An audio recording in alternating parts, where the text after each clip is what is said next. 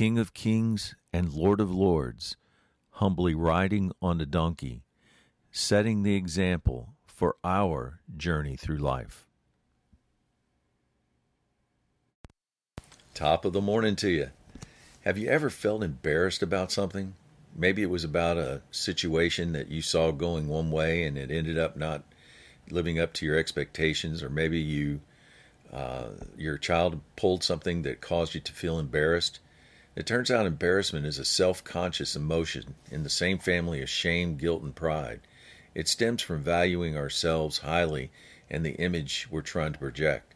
For example, if our child acts up in front of strangers or or family members we don't see often, we could feel embarrassed if we anticipate these people will evaluate us as parents in a negative way, which just shatters our self made image. It's true God made us emotional beings, but like everything else in the garden after Adam's sin, this emotions, these emotions are corrupted and need to be redeemed. When we get saved and born again, we are made new and according to 2 Corinthians 3:18, we are being transformed into his image with ever increasing glory, which comes from the Lord who is spirit. So in other words, it's a process. While it's God who changes us, we have some responsibilities.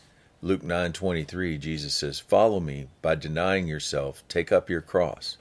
Galatians 5:24 We are to crucify our flesh with its lusts and desires. Galatians 5:19 through 26 gives us a list of things considered the works of the flesh: adultery, fornication, idolatry, jealousy, selfish ambition, etc. Philippians 2:3 says, "Do nothing out of selfish ambition or vain conceit; rather humility value our others above ourselves." Proverbs 8:13 We are to hate pride. Ephesians 5:2 We are to walk in the way of love and we find in 1 Corinthians 13:4, love is not puffed up or prideful. Galatians 6:3, anyone who thinks they are something when they are not deceives themselves.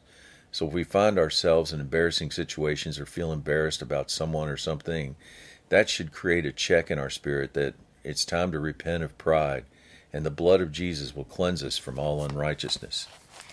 The word of encouragement Jesus didn't let a whole town coming out to praise him and lay down branches in his honor.